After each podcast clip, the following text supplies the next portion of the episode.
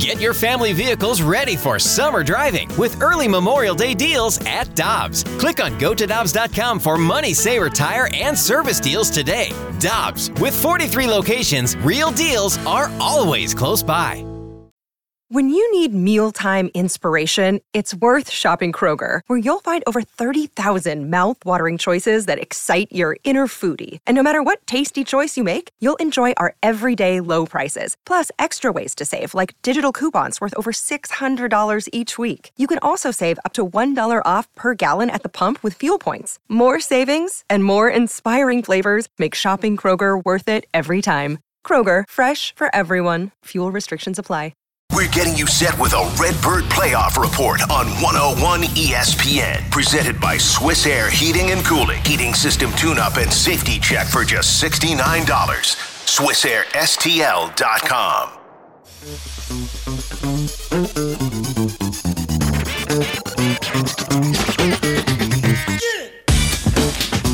most wonderful time of the year. Game one of the MLB playoffs this afternoon at the ballpark. 107 Cards and Phillies with Super Bowl champion Kerry Davis. I'm Randy Karraker, and we go to the Brown and Crouppen Celebrity Line and the Cardinals President of Baseball Operations, John Mozeliak, kind enough to join us on game day. Mo, good morning. Thanks for taking some time and allow me to introduce you to Kerry Davis.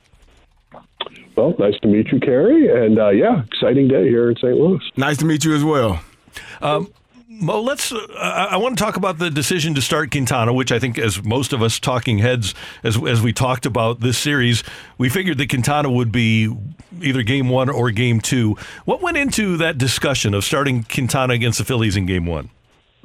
Uh, we really like the matchup of going likely a left left hand starter, then a right hand starter, then a left hand starter if needed. So um, really the, the thought was just to try to optimize that. Obviously, Miles Mikolas has had a tremendous season, so it'd be hard not to give him an opportunity.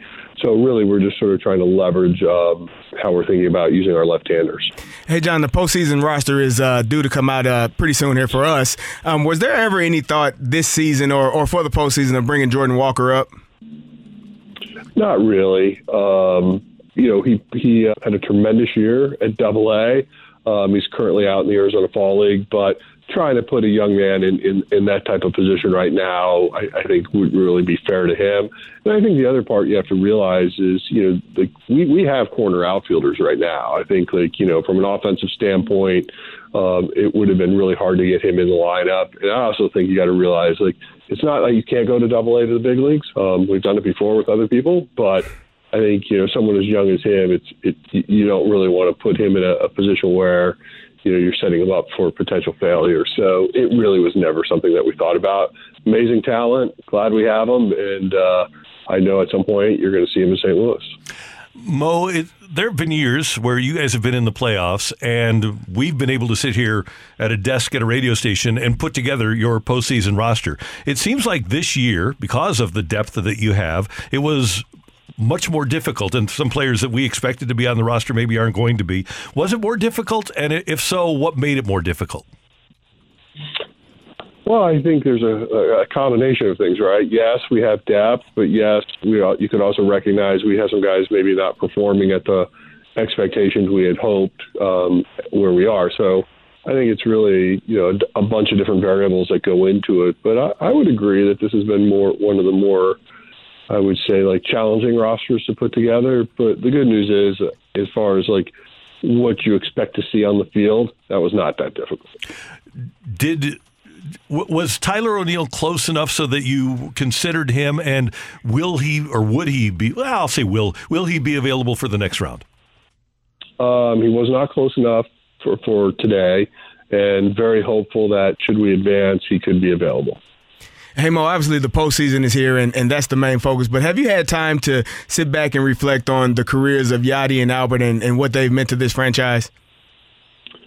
I think so. Um, you know, it, it would it wouldn't be fair for me to say I haven't thought about it because I, you know, I think about this team every day in some fashion. But when you talk about like really sort of reflecting on on what they've meant, it's you know, look, I've been a part of this organization since '96. Obviously, I have a long history with with Yadi, and and you know, of course, I had a 11 year relationship with with Albert here, and then then we had that little break.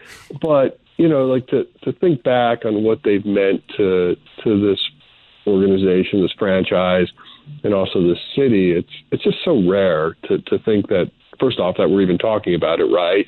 Um, you know, Albert had been away for ten years, but yet we've reunited, and I just feel like the impact of what they've meant to the game of baseball, and to do it together for for many years, and then to be separated, but then to be reunited.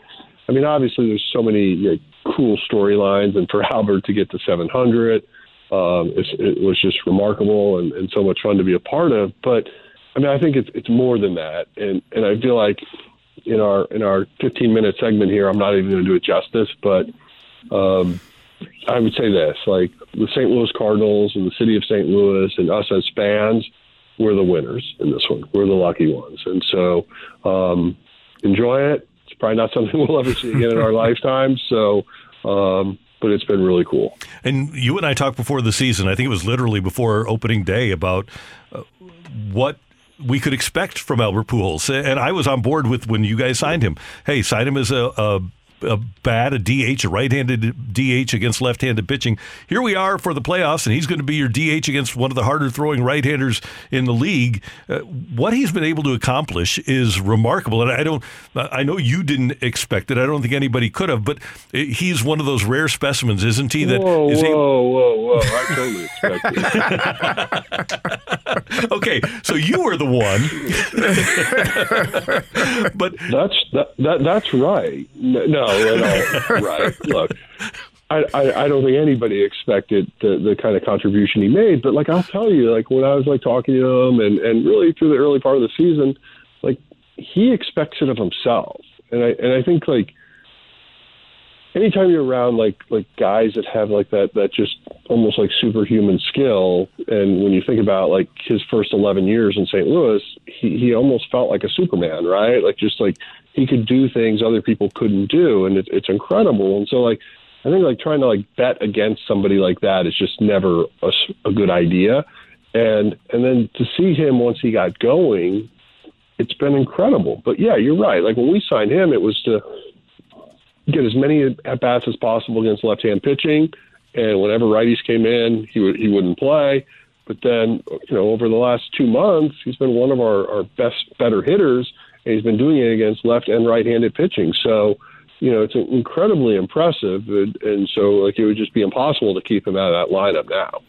Hey Mo, at the trade deadline, fans were clamoring for Juan Soto. Uh, there were rumors that it would be Juan Soto. You all went a different direction in, in Quintana and Montgomery. What did you see from those two that, that made you comfortable that they would be this good for you?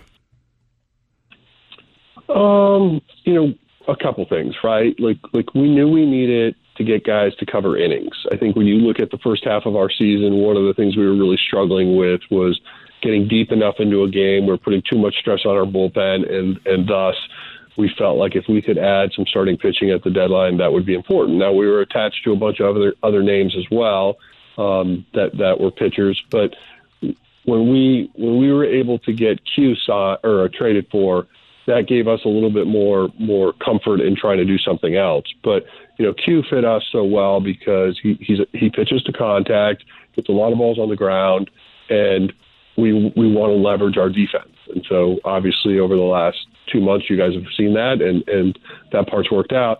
You know, the Monty deal is a little different, um, having to trade something from your major league roster, but we really felt like having Monty for the remainder of of 2022 and also have him for a full season in 2023 made a lot of sense for us. And and obviously, uh, you know, last couple of games he str- struggled a little bit, but net net he's been a huge positive for us. And with that being the case, as you mentioned off the top, you talked about how you want to go left, right, left. He would seem to be the logical left-hander, right? If there's a game three.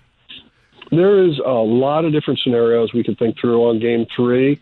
I'm going to worry about game three. Guess what? on Sunday.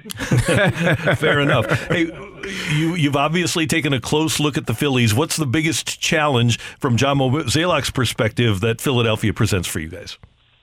Well, look, you're going to face two good arms in game one and two. We, we, we get that. We, we've seen them. you know, we don't have a ton of history of, of playing um, these guys because we only see them, you know, twice a year. But you know, we understand that that that part is you're going to have to take smart at bats, good at bats, and you know, hopefully, um, you see a very patient uh, approach, but an approach that you know puts balls in play, and we're we're able to put up some runs. You know, from a pitching standpoint, obviously you'd like your starter to go as deep as possible, but you understand sort of that third time through the order mentality. And you know, I I think you know we'll approach this game if we have a lead one way and if we're behind another. So, you know, I think like you just got to go out and play it. I think like like I look at this like every other fan. I'm just ready for first pitch. I think it'll be exciting and and uh, you know, there's not a whole lot I can do. You know, come 10 a.m. today because rosters will be submitted and, and, it's about playing baseball now. But you do the things to get the team to the playoffs. And I, we've had this stat on this show many times, but since the end of the 2010 season, the St. Louis Cardinals have played five games where you didn't have a, a chance to make the playoffs. And on a personal level, because you see it, you, you, you take a lot of grief on the social media. Uh, no. no you, you, do. I, I, am shocked. yeah, you don't have the same group of people that are notifying you as, as notifying me, Mo. But that's that's quite a stat, and I think that's a real testament to you and your staff and the organization and the ownership. That and hey, we are spoiled here in St. Louis, but we always, as fans, know that we're watching a team that has a chance. Look, you you you enter every spring hoping that you have that, right? And and you know there, there's there's always ups and downs in seasons, and and sometimes you, you can't you can't sort of with, withstand some of the things that happen in the season. May, maybe a major injury, um, you lose key players, but I think overall, you know, for the 27 years I've been a part of the Cardinals, you know, under Mr. DeWitt and and others, we, we have found ways to to be successful. And and so, you know, I think it's a great compliment to everybody that's involved with the St. Louis Cardinals. And all right, I get it. I mean, I I know we can't make everyone happy, and and um, it's a it's a very demanding job in the sense of of managing expectations, but. Let me tell you something. It's been uh, something that we take a ton of pride in. We know this is a good baseball team. Um, you, know, you hope you get hot at the right time when you enter the month of October. If you do, great things can happen. And, and this is a team that's capable of doing great things, but you know it is going to have to play at a very high level to do so. So the roster comes out in about 17 minutes. We'll keep an eye on that social media. Mo, you're always generous with your time. We appreciate that. We'll see you down at the ballpark, and good luck during this postseason.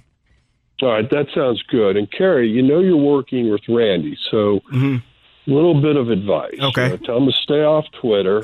don't believe it. Don't believe everything he, he reads or says, and you'll have a lot of success. I will do that. I appreciate it. Thank you so much, and good luck this series. All right. Thanks, guys. Take care, Mo. Uh, John Mozeliak, the Cardinals president of baseball operations, with us on 101 ESPN.